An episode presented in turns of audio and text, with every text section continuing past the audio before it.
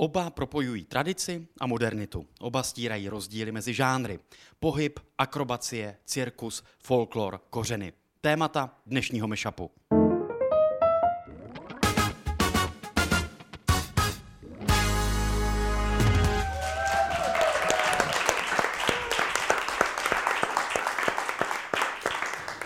Já jsem Michal a tohle je můj mashup. A mými dnešními hosty jsou zpěvačka, skladatelka, textařka ze skupiny Vesna, Patricie Kaňuk-Fuxová. Ahoj, dobrý večer. Ahoj, dobrý večer. A herec, režisér, principál Cirkula Putika, Rostěnovák mladší. Rostě, ahoj, dobrý večer. Ahoj, dobrý večer. A vítám také diváky tady v Pražském Nodu. Dobrý večer i vám.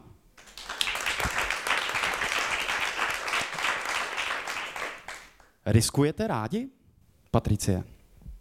Já si myslím, že uh, tak trochu ráda a tak trochu, uh, tak trochu nerada. Takže je to obojí naraz. Ale uh, v momentě, kdy člověk trošku riskovat začne, tak potom už nedokáže přestat, protože vlastně ty motýly v břiše, které jsou s tím spojený a potom ta dávka adrenalinu, tak, tak vlastně je tak návyková, že člověk chce to zkusit znova. Rostě, ty rád riskuješ? Jo, já jsem eh, risk a adrenalin vyhledával celý svý dětství. Takhle to vím aspoň od svých rodičů, že to se mnou bylo fakt extrémně náročný, protože když jsme byli tři, tři roky, tak mi v té době to znělo dost hrozivě, teď to, teď to má lepší definici, teď se tomu říká ADHD, dřív se tomu říkalo lehká mozková dysfunkce, léčil mě pan docent Matějček, takže já, když jsem uh, měl jako extrémní radost, tak jsem ji projevoval, takže jsem si klik na zem a mlátil jsem hlavu uh, do koberce. Naštěstí všechny adrenalinové věci, uh, seskakování z mostů a uh, všechny pohybové aktivity, tak to je to, co mě vlastně uklidňovalo. Ale v poslední době, čím jsem starší, tak tím se těch riskantnějších momentů bojím, bojím víc a víc. Co byl nejšilenější risk, jaký jste udělali, Patricie? No, mně se to riskování uh, projevuje asi uh, nějak jako nejvíc v cestování, bych řekla. Že vždycky mám takový dvě fáze. Ta jedna je, kdy jako tady funguju, dělám si nějaké své projekty, prostě všechno to, co mě baví. No a pak je druhá fáze, kdy uh, vezmu krosnu a uh, rozhodnu se někam zmizet. No jedna z mých takových cest měla být do uh, Brazílie. Naši se mě ptali, co tam jako jedu dělat. Já jsem říkala, že jsem si koupila nový stan a že, uh, že prostě to dám do té krosny a přijedu tam a uh, že tam budu tak jako na pláži a meditovat a, a dělat jogu a tyhle věci. A načiž táta mi začal uh, číst všechny jako seznamy uh, nej, těch jako nejkriminálnějších oblastí v Brazílii a, a zač, začal mě zastrašovat uh, veškerýma těma číslama, kolik, kolik mladých žen tam uh, ročně prostě je připraveno o život a tak. A odradilo tě to? Nebo ne, jsi vůbec, řekla, tam vůbec. právě jedu, tam ne, chci? Ne, on mi musel vzít pas a vody s ním na Slovensko, aby, abych, abych se jako nikam nedostala. A já jsem pak, uh, no, asi tak měsícem s nima vůbec nemluvila mluvila. A, uh, ale takhle jsem si vždycky občas někam, někam zdrhla a zažívala jsem díky tomu docela, docela peprný uh, situaci občas. A v práci? Riskujete v práci? Protože vy oba pro mě stělesňujete jako takové překračování žánrů nebo trochu boření nějakých mýtů nebo zažitých pořádků, představ, propojování tradice a modernity. Riskuješ ve své profesi, Rostio? Tak risk je jeden z těch základních stavebních kamenů toho umění, který my děláme. Dostáváme se na tu hranu, ale na to, aby jsme se tam mohli dostat, tak je to tisíce pokusů, x desítek hodin strávených v kolektivu, který si musí věřit, důvěřovat, je na sobě závislej. Takže risk je jedna z těch věcí, se kterou denně, eh, denně pracujeme na jevišti, ale i mimo něj a mimo jeviště, co se týče té manažerské, principálské role? Eh, teď se mě na to zrovna před, myslím, třema dny eh, někdo ptal, co byl největší risk v posledním období, co jsem eh, udělal nebo zažil. Tak ten risk je, že my jsme sfúzovali vlastně naše kampeny dohromady a já jsem se stal v tuhle tu chvíli ředitelem všech těch našich subjektů, který teď čítá dohromady přes 120 uh, lidí z několika států, tak to je asi největší risk, který mě teď uh, denně doprovází. Patricie, tvoje riskování v tvé branži, v tvé profesi? Já mám občas pocit, že už to uh, mít ženskou kapelu uh, na české scéně je ten největší risk, co jsme si mohli vybrat, protože pravidelně každý rozhovor, uh, který začínáme, tak je, zda máme něco proti mužům. Že... Všimáš si, že jsem se na to nezeptal? Já jsem hrozně ráda, ne? To je úplně, to je úplně úžasný. Uh, a samozřejmě tím, jak ženský kapely nejsou. Většinou, většinou se lidem třeba vybaví Spice Girls že ze zahraničí, což my přesně nebo nejsme. holky s měkkým i v Česku. Holky s měkkým i, což vlastně Spice Girls to máš uh, udělanou jako konstrukt od hudebního vydavatelství, aby uh, se vybrali různé etnické holky, aby se líbilo publiku, někdo jim napíše hit, oni se tam kroutí a vlastně jako marketingově na peníze to určitě mega jako, no prostě funguje to, že jo. Holky, eh, to je taková česká varianta, ale my jsme vlastně všechny muzikantky, vystudovali jsme konzervatoř, eh, jsme invenční, máme svůj vlastní názor, což je mnohdy velký problém pro lidi, ale ale uh, jako nás to, nás to vlastně baví, že když si to porovnám uh, třeba s ženama uh, v mojí rodině třeba dvě generace naspátek, tak tam prostě přišel ten moment, kdy to byla buď rodina, anebo teda budeš zpívat. A nás vlastně baví, že my se mezi tímhletím rozhodovat nemusíme, že můžeme dělat obojí a že teda uh, naši s našima partnerama koexistujeme tak, že když prostě jedeme na e, e, Eurovizi nebo pořádáme nějaký turné, tak nám prostě drží palce a, a vlastně nás, na, nás to baví, nás to baví. Rostio, když se řekne cirkus, tak mě se do dneška vybaví takové to, co si pamatuju jako dítě z devadesátek, šapito, piliny, klauni, drezura zvířat. Ale vy v Cirkula Putika děláte něco úplně jako jiného, že jo? Nový cirkus, hodně jako akrobacie, taneční divadlo. Jako chceš tou svojí prací a tím, co děláte, vlastně jako bořit možná i ten mýtus o tom, co máme zažitého se slovem cirkus? Tady v Čechách je to hrozně těžký, protože nám chybí prostě těch 30 let. A ve světě se i do tradičního cirkusu, který samozřejmě se někam vyvinul a vůbec se nechci bavit o drezuře zvířat, tak se třeba do cirkusu nebo do cirkusových šapit chodí v black tie, v obleku a je to událost.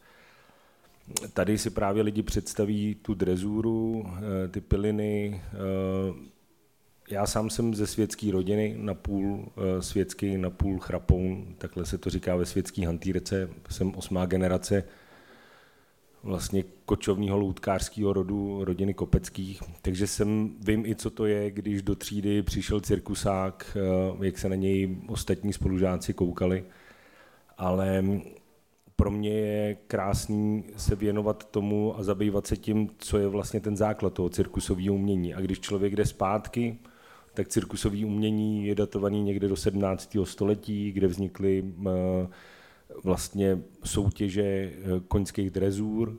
Když jde člověk ještě zpátky a do starého Řecka, kde vznikly gladiátorské hry, kde vznikl sport, kde vznikla filozofie a umění a zase to bylo spojené tím kruhovým prostorem toho kolosea eh, nebo atletických stadionů. Ale když jde člověk ještě zpátky, kde vznikal tanec, rituál, kde vznikla hudba, slovo u, u kruhového ohniště, a vlastně i tam eh, se datuje nějaký vznik eh, akrobatických rituálů, spoustu zemí v Africe nebo na Blízkém východě, kdy opravdu jsou blízko tím kořenům, tak eh, ta akrobacie je součást některých rituálů.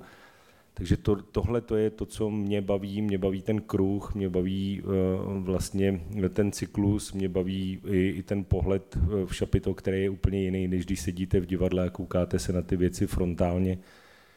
Mě baví ta svoboda, eh, mě baví eh, na tom cirkuse to, že to je opravdický a že to není o tom egu toho jednotlivce, ale že to je o tom kolektivu. Patricie, ty máš ráda cirkus? No já nemám ráda takový ten právě tradiční cirkus. Teda když samozřejmě každý asi z nás má nějaký vzpomínky z dětství, když šel přesně a teď tam uh, skákaly ty, ty cvičené opičky a tak, ale jakmile jsem začala mít trošku rozum, tak mi to spíš začalo hodně vadit kvůli tomu, že uh, jako hodně, hodně jsem v některých ohledech citlivá a zrovna uh, jsem jako vegetariánka nebo zaj, zajímám se o práva zvířat a, a, a je to něco, co mi dokáže hodně zvednout mandle, když vidím, jak se dneska ve 21. století, kdy opravdu už máme ty prostředky, máme ty možnosti na to vytvořit prostě uh, hezké podmínky pro zvířata, tak to prostě pořád neděláme. A uh, takže, takže vlastně ten tradiční cirkus toho fanouškem uh, nejsem většinou z těchto těch důvodů, ale právě toho nového cirkusu a uh, veškerých jako uměleckých aktivit, co, co Rostě dělá, tak uh, to jsem fanoušek velký a uh, já jsem zaznamenala vlastně Jatka a Laputiku úplně ještě v začátku, když, když jste začínali s Laputikou, to byl velký boom, že byli jste v La Fabrice a bylo to něco úplně nového. Já si pamatuju, jak, um, jak vlastně si přesně jako první tady do Čech přišel s tím, že si ten cirkus spojal úplně nově. Nevím, kolik si za to schytal hejtů, že si prostě uh, to, to udělal po svém, ale říkala jsem si už tenkrát, wow, to mě, to mě hrozně baví, že, že to dělají uh, podle sebe osobitě, je, je to sranda, člo, uh, člověk je tam vzhůru nohama, tají se mu dech, když se na to kouká a, a ty všechny umělecké složky fungují dohromady. No. Schválně jenom mě zajímá anketní otázka na diváky tady v Nudu. Chodíte, nebo byli jste teďka někdo nedávno třeba jako v klasickém cirkusu, tak jak jsme ho tady popisovali jako piliny, šapito? Je tady někdo takový? Přihlašte se, nebo jestli se stydíte. No. Schytal si rozťohejty, jak popisovala Patricie právě za to, když ten cirkus, nebo když jste začali cirkus dělat vlastně trochu jinak proti těm zažitým představám? No, my jsme ho začali dělat nějak, ale ono už tady eh, ty pokusy o toto dělat jinak se datujou vlastně skoro 100 let zpátky, protože uh, inspirací cirkusem, tak uh, to byl největší inspirace pro Voskovce a Vericha a osvobozený divadlo. A pro mě třeba počátek novocirkusového umění je uh, tohleto období a chtěl bych se k němu vlastně sám i v nějaký naší tvorbě v budoucnosti dostat. Ale pak jsou tady jména, jako jsou Bratři Formani, jako je divadlo Continuo, jako je festival Letní letná, jako byl Kolínský memoriál. Je tady spoustu věcí a spoustu událostí, které se k tomu přibližovaly, ale je pravda, že my jsme byli asi první, kteří se dostali na té akrobatické úrovni někam dál eh, v tom kontextu České republiky. Ale ono, jak jsi se ptal teď na to, eh, jestli někdo viděl tradiční cirkus, ono už je ani není moc možný tady v Čechách vidět. Covid to vlastně šíleně eh, proměnila. Už tady je jeden za mě velký tradiční cirkus a to je cirkus Humberto. A uh, jinak vlastně ty cirkusy přestaly existovat. Ale reaguje taky jako cirkus, nebo to cirkusové umění v tom širším slova smyslu vlastně na poptávku společnosti, na to, jak i Patricie mluvila o tom, že se nějak měníme i hodnotově, že nějaké věci, které dřív by procházely, třeba naší generaci už vadí nebo nepřijdou normální, mění se to? Ono je zajímavý eh, se zase podívat eh, zpátky, eh, ta největší cirkusová rodina, rodina Kluckých, která tady byla na počátku 20. století, která měla 700 zvířat a 400 zaměstnanců a my jsme vlastně chtěli dát poctu tomu cirkusovému umění v představení cesty. On, ne, on sem nevozil zvířata proto, aby je učil e, nesmyslným kouskům, že bude medvěd chodit po provaze. V té době on, on vlastně byl, pan Klucký byl u začátku první zoologické zahrady tady, která měla být v Kryckém lese a ne v Troj.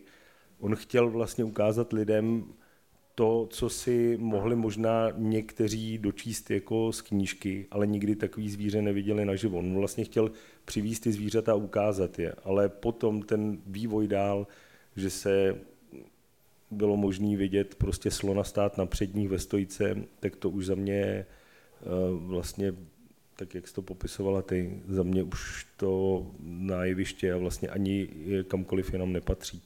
Ale ten jejich první jako ten záměr byl úplně jiný. Bylo to vlastně uh, sdílet něco s lidma a přivíst a vlastně ukázat tu pestrost toho, co člověk tady v Čechách nemá možnost vidět. Já bych si teď s diváky chtěl zahrát jednu hru a ta se jmenuje Asociace. A je to, ten princip je jednoduchý, já řeknu jedno slovo a vy řeknete slovo, které se vám vybaví jako první. Co se vám vybaví, když se řekne folklor? Tradice. Folklor. Kroj. Folklor. Hudba. Folklor. Morava. Výborně. Já, mě napadla cymbálka, já bych řekl ještě cymbálka. Patrice, co se vybaví tobě, když se řekne folklor? Moje babička. Ale to souvisí s tou Moravou. Určitě. Babička eh, z Moravy, sice teda v kroji nechodila, ale eh, já jsem, já jsem vyrůstala na vesnici za Prahou. Měla jsem takový hodně svůj vlastní svět, protože jsme bydleli u lesa. A eh, já jsem si tam podle mě tak jako do, do 12 uh, jsem si tam prostě pořád něco stavěla a dost jsem žila v takovém uh, úzkém vztahu s přírodou. A do toho jsem ještě jezdila právě na tu Moravu čas od času na tyhle ty cymbálky, na tyhle ty veselice. A uh, babička měla takový období, kdy vlastně žila uh, s muzikantem, s cymbálky, s houslistou a já jsem vlastně dost často poslouchala, jak on trénuje ty své žáky na housle. A to člověk ani nevěděl jak, ale vlastně i, i to prostředí toho lesa a i to prostředí uh, té, té hudby a, a právě těch tradic, těch lidových písniček se do mě pak uh, nějakým způsobem otiskl. A myslím si, že uh, když jsme potom dospělí a uh, narážíme na, na různé překážky života a tak, tak jsou tam ty momenty, kdy se vracíme trochu do dětství nebo hledáme si něco, co nám zase to srdce trochu otvírá, protože časem jako víc a víc uh, jsme teda i trochu tou společností pasování do nějakých systémů, do nějakých panáků a tak. A, a vlastně pro mě vždycky ta fantazie Eh, mě jako navrátila zpátky k tomu, k tomu dětství a což, což nevím, možná jestli Rostě to taky, taky vlastně, když jsi vyrůstal takhle okolo cirkusu, tak jestli to taky tak Já nemáš. jsem nevyrůstal úplně okolo cirkusu, i když cirkus v té rodině široký taky byl, ale vyrůstal jsem v divadelní rodině. Táta hrál v YC 25 let a máma v Loutkovém divadle. Já jsem to úplně nenáviděl já jsem to fakt nesnášel. Já jako i tím, že jsem, že mám to ADHD, tak jsem jako chtěl vzdorovat a říkal jsem, já pamatuju si moji babičku, která mi říkala, když mi bylo 15, ty stejně jednou budeš hrát divadlo. Byla krásná dáma a já jsem byl jako drzej a říkal jsem nikdy. A, a, a fakt ostře s tím pubertálním vzdorem jsem říkal, nikdy nebudu jako vy všichni ostatní. Že to dělali všichni, bratranci, Kuba Kopecký je scénograf, uh, uh, Strejda, Teta, já jsem to fakt nesnášel. No a kdy se to změnilo? V 18. Co to změnilo? Nebo Moje- kdo to změnil? Moje profesorka na psychologii, já jsem sněl o tom, že budu buď učitel, eh, nebo první sen byl být potapěč, jako Žaký v Kusto, pak jsem se teda dozvěděl, jaký to byl člověk, takže to nebyl úplně ten vzor, který bych teď chtěl mít. Takže potapěč, ale strašně se bojím žraloků, takže to se taky vylučovalo. Pak to byl profi sportovec, snil jsem o desetibojařské kaj- kariéře, ale zjistil jsem, že mám jenom 1,75 m, takže desetibojařská míra to fakt nebyla. Takže sport byl ten sen, eh, za kterým jsem do těch 18 šel, no a pak profesorka na gymnáziu na psychologii, tak eh, mě vlastně dostala poprvé na jeviště a tam jsem zjistil, že nic jiného v životě nechci a že to hlavně mám asi v sobě nějak zakódovaný a že se spoustu věcí taky třeba učit nemusím, ale spíš uh, mám hledat nějakou svoji vlastní cestu, jak právě s tou tradicí a s, s tou rodinou uh, pracovat. Vrátím se s dovolením zpátky k tomu folkloru, protože eh, Patricie, ty si studovala fakultu humanitních studií, právě jako antropologický a etnografický výzkum různých národů a i rituály v různých národech. Stalo se ti něco konkrétního inspirací právě pro tvou tvorbu z toho studia? No já si spíš myslím, že jsem vždycky byla takový hledač, že jsem si jako říkala, dobrý, tak ráno vstanu, že jo, jdu na záchod, vyčistím si zuby, dám si snídaní, pak tady nějaká prostě něco musím udělat, pak tady někoho potkám, dobrý, pak jdu zase spát. a říkala jsem si, ty kurně, a to bude jako takhle furt. a přišlo mi to jako strašně málo vlastně, eh, že, že jsem hledala eh, něco, něco dalšího, tak jsem tak jsem jako četla knihy, jestli to teda najdu v těch knihách, jestli to bude vidět Platon, nebo uh, jestli to tady přečtu od nějakého Descarta um, v rámci filozofie. A nic. Nebo? No vlastně já jsem zjistila, že všichni ty filozofové uh, jako pracovali na jedné jediný úrovni a to je úroveň rozumu, uh, nebo vlastně ve filozofii je empirická, um, empirická cesta skrz smysly a potom cesta racionální skrz rozum. Ale vlastně to, že smysly jsou omezený, to tak nějak jako všichni, všichni víme, že jo, má, to je náš filtr, skrz který vnímáme věci, ale neznamená to, že uh, takhle to reálně potom je, že to, co my vnímáme, tak vnímáme jenom skrz naše smysly a proto to tak vnímáme. Kdybychom měli prostě ty uh, ty jako filtry v sobě daný jinak, tak uh, jo, prostě třeba najednou nebudu vidět tohle, že je bílá, ale budu tady vidět nějaký uh, jako záření nebo nějaký vlnový délky třeba budu slyšet, že jo, jiný, než třeba slyším teď. No a zároveň jsem zjistila, že teda cesta rozumu uh, taky jako člověka nevede, protože vždycky narazí na nějakou limitaci, taky nemůžeme že jo, pojmout prostě uh, všechno. No a tím rozumem. No a právě proto jsem začala eh, hledat tu cestu skrz ten rituál, protože eh, skrz rituál, ať už je to Uh, i třeba na jevišti, já mám občas pocit, že se tam vlastně odehrává nějaký rituál, nebo ať už jsem vyzkoušela třeba nějaký indiánský potní chýše, nebo jsem právě uh, zkoumala to, co zažívají v různých kmenech, když tam dělají ty přechodové rituály v Africe, nebo třeba uh, ve Střední Americe tak, tak mě vlastně fascinovalo nejvíc uh, a vlastně myslím, že i proto jsem se dostala k těm meditacím, protože tam vlastně uh, to člověk zažívá opravdu na vlastní kůži, dostává se do nějakých změněných stavů vědomí, který tomu člověku dovedou podívat se za hranici toho standardního vnímání.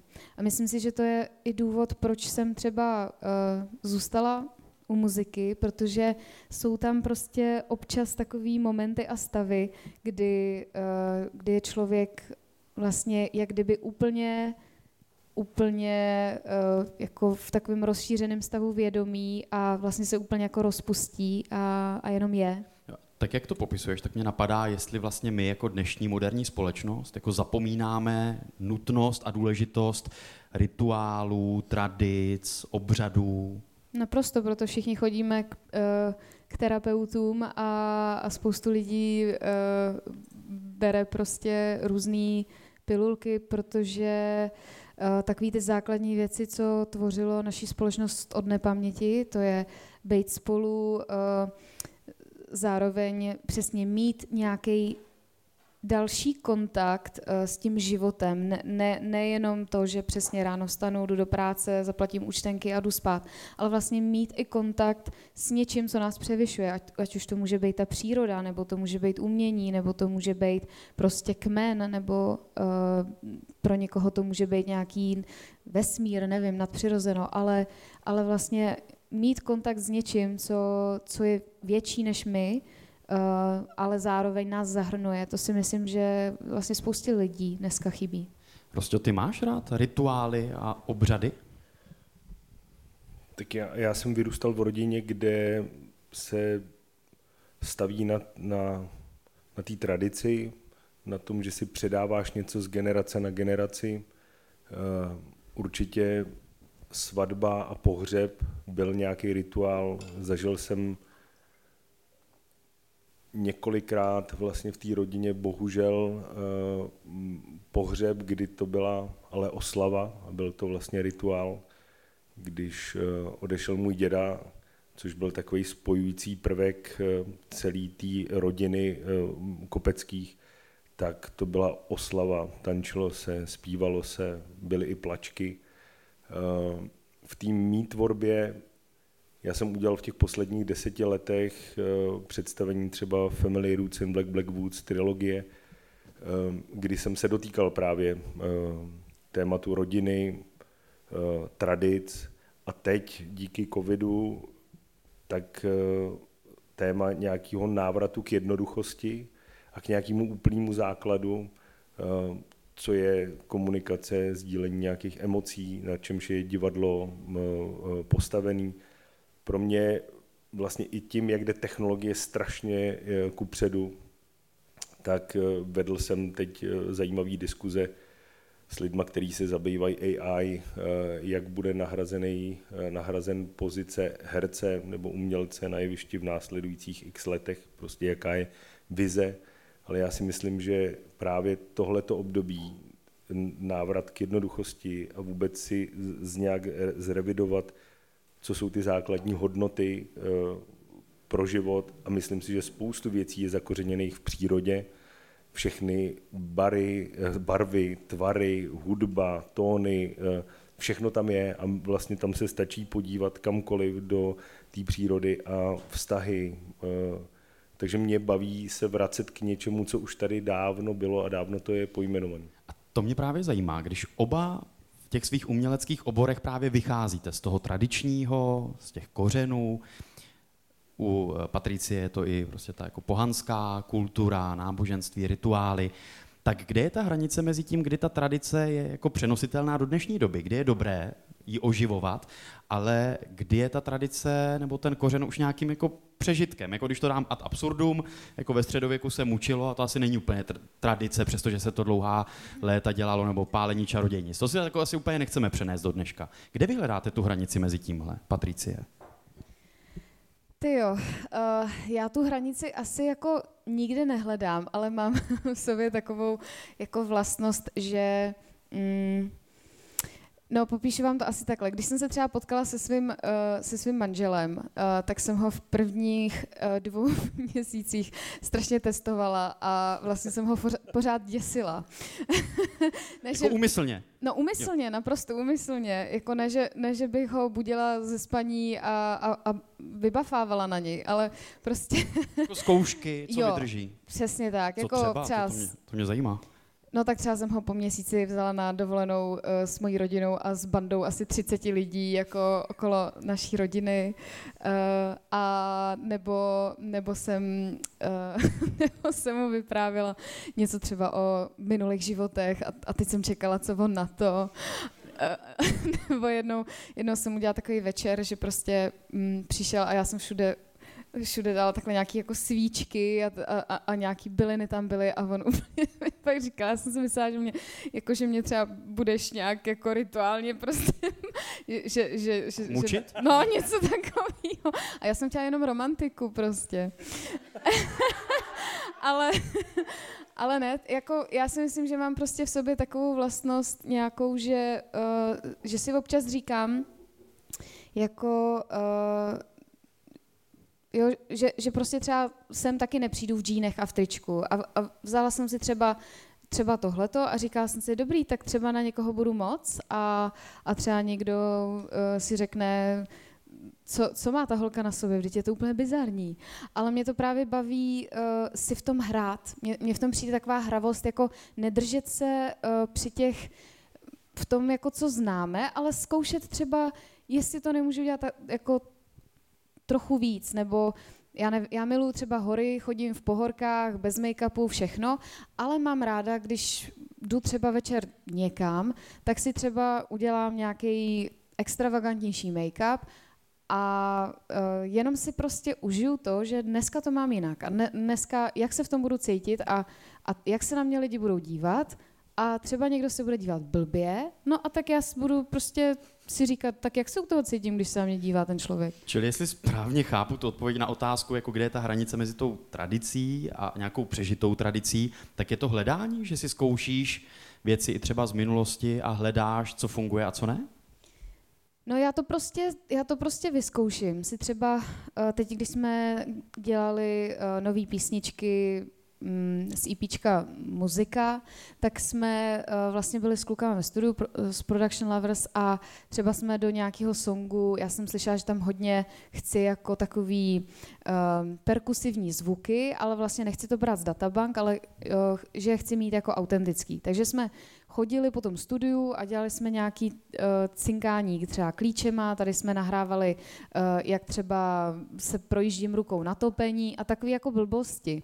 A vlastně, uh, vlastně to, že si člověk někdy dovolí se jako vyblbnout nebo zkusit, zkusit něco crazy, zkusit něco šíleného, tak uh, vlastně a, a potom to jako skloubí s tou tradicí a, a vlastně nebojí se toho, uh, stejně jako když člověk vaří, že jo, tak, tak prostě může dělat furt knedlo vepřozelo jedním způsobem, anebo může jednou vzít nějaký principy z toho a smíchat to třeba s nějakým exotickým kořením a jenom testovat, co z toho třeba vznikne. A, a v tom vidím hravost. Prostě ty to máš jak? S tím hledáním toho, co z tradic, z nějaké jako historie si máme vzít do dneška a co už je přežitek, co máme nechat v zapomnění minulosti. Já to vezmu asi zase k té své profesi. Dobrý je umět řemeslo a pak si hledat tu svoji vlastní cestu, nestratit tu svobodu, ale stavět na nějakých pevných základech. A to si beru od svého táty, dědy, od svých eh, rodičů a snažím se to předávat dál. Vlastně je to i o odvaze nedělat ústupky a jít si za tím svým, za tou svou vizí, za těma snama. Ono to zní jako kliše, ale mě to vlastně ehm, teď třeba ty vize a sny, které máme na pět let dopředu, tak jsou třeba nereální, ale mě baví už jenom je definovat, říct je nahlas, sdílet je s tím svým týmem a pokusit se zatím jít. Ale zatím stojí samozřejmě ten respekt taky eh, k těm hodnotám, k těm tradicím, eh, k tomu řemeslu, ale je to, to, to hlavní téma pro mě nestratit svobodu a, a být odvážný a hledat si svoji vlastní cestu. Já bych si s diváky chtěl zahrát další hru, která se jmenuje Hádej kdo. A spočívá to v tom, že mám připravené úplně jednoduché odpovědi, teda u jednoduché otázky, ale jsou na to jednoduché odpovědi, protože eh, ta odpověď je buď Rostia, anebo Patricie. Takže je to prostě 50 na 50, jinými slovy máte 50% šanci, že se trefíte. Takže mě zajímá, jestli uhodnete, kdo se zasnoubil v Indii. Uh, Patricie. Ano, Ano. je to tak. Ano. Jaké to bylo? Taky to byl rituál a test snoubence, Jo. nebo dnes už manžela? Byl to, byl to rituál a tentokrát otestoval manžel mě, že mi připravil uh, zásnuby bez toho, aniž bych to věděla. Já jsem měla ten den uh, horečku, ale, ale bylo to vlastně nádherný, protože přišly uh, ženy z vesnice a, a přesně uh, zpívali nějakým jako mantrický písně a, a, a dělo se vlastně všechno tak, jak by se při rituálu dít mělo, takže to bylo nádherný. Takže děkujeme, správná odpověď. Kdo studoval ve Španělsku? Pane jo, nevím, zkusím Rostě. Ne, Patricie.